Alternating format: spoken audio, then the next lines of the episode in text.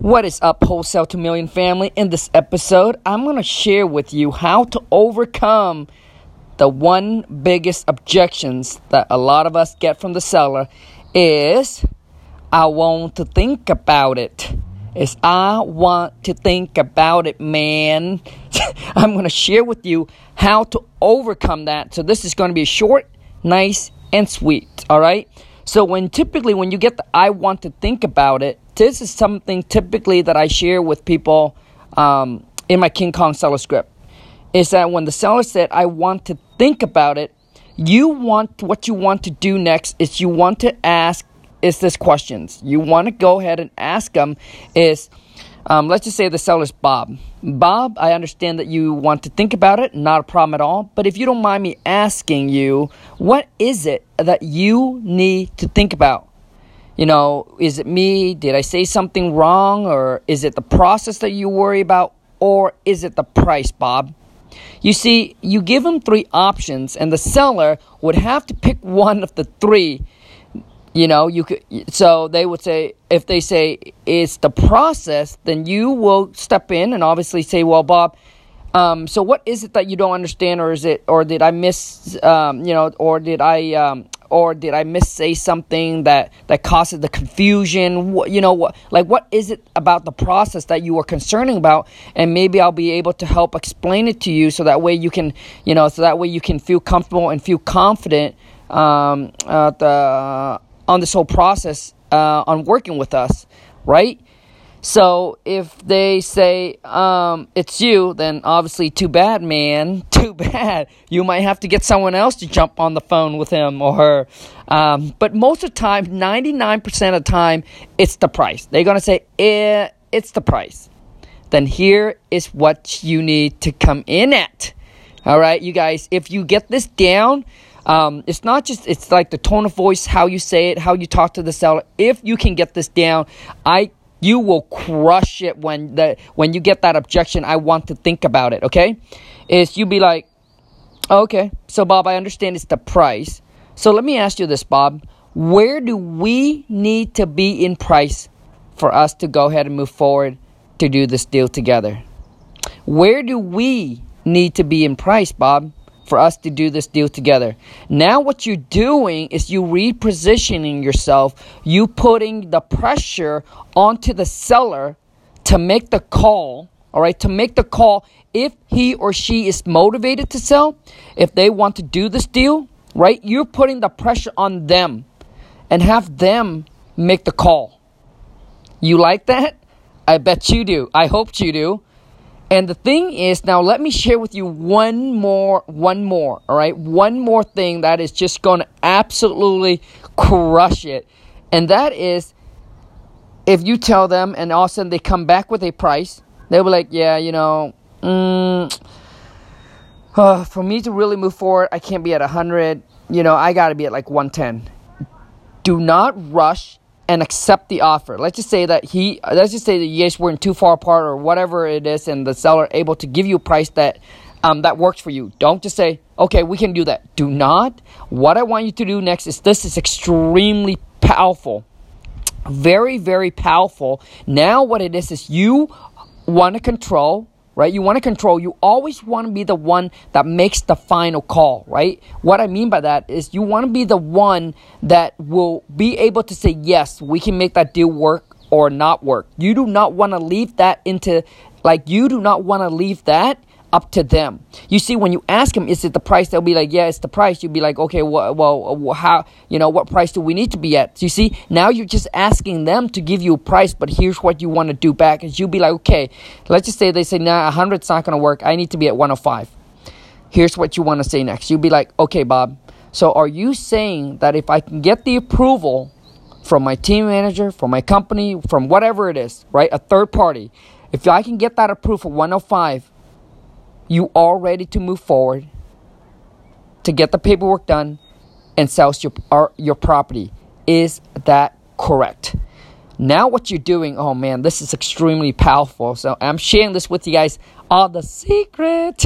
I'm sharing with you guys what it is is that you, you are positioning yourself. Now, you're saying, hey, if, uh, if you, you're saying that's what you truly want, if I can get that approved, You are ready, right?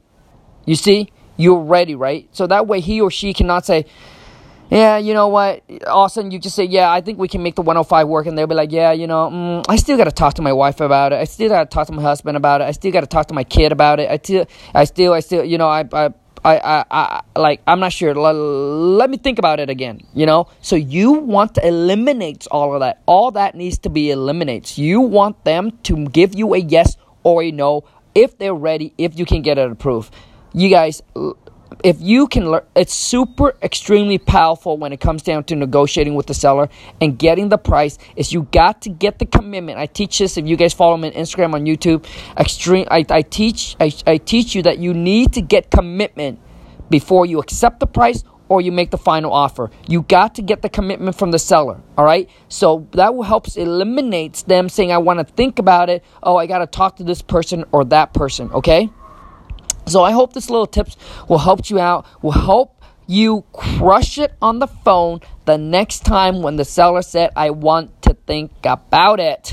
You gonna come in and you going to dominate and control that phone call and take it over. Because a lot of times what it is is that when I first started, I didn't know how to ask these kind of questions. So um, like I said, if you guys follow me on Instagram or YouTube, I like I the number one skill set that you that most people that don't learn the number one skill set that you need to learn and master in my opinion that i truly believe is talking negotiating with seller.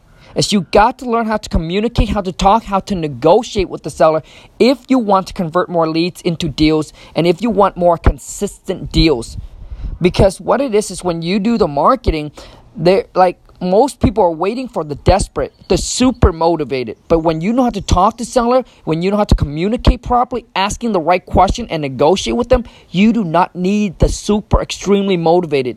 You need the one that said, "Hey, I want to get a fair price." The one that is reasonable and you're able to convert more of the leads, more of those leads into actual deals. Trust me, talking to seller is the number one skill set. But most people that you listen to on YouTube, all they do is they talk about oh the next marketing tips, the next marketing tricks, how to systemize, how to like systemize everything. But I believe when you first start out, right, and you get rocking and rolling, you start doing making five or ten thousand, you need to really, really, really take some time and spend some time just learn how to talk to seller.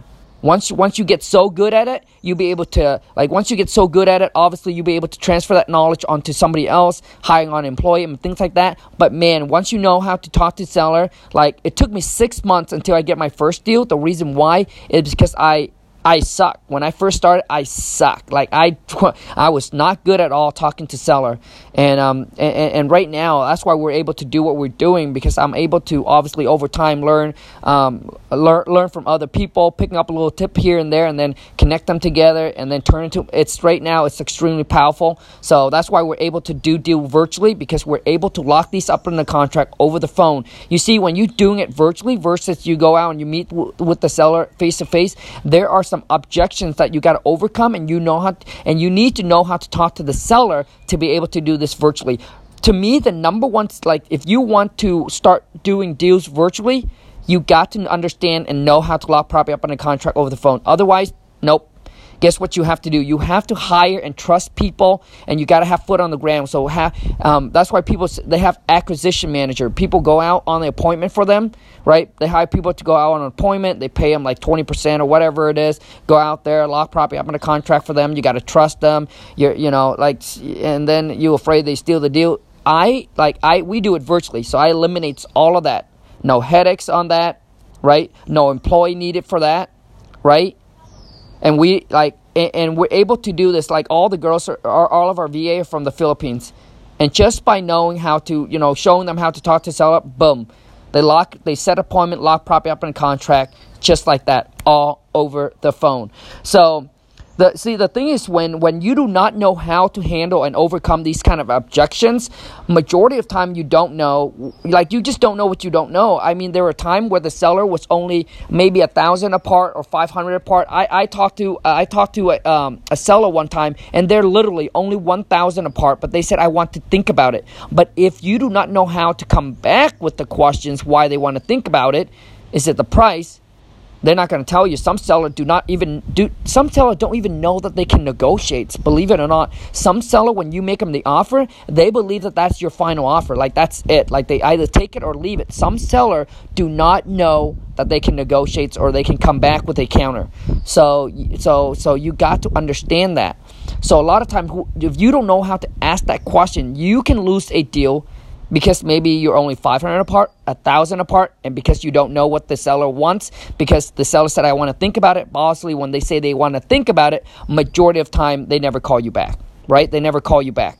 So, um, and I have lost deal. Looking back, I have lost deal because of that. I didn't know how to. I didn't know how to position myself and and ask that kind of question and overcome that objections. Now I'm sharing. I'm sharing that with you guys. So I hopefully you um you you'll be able um, to learn something from this, go and remember knowledge without execution is worthless.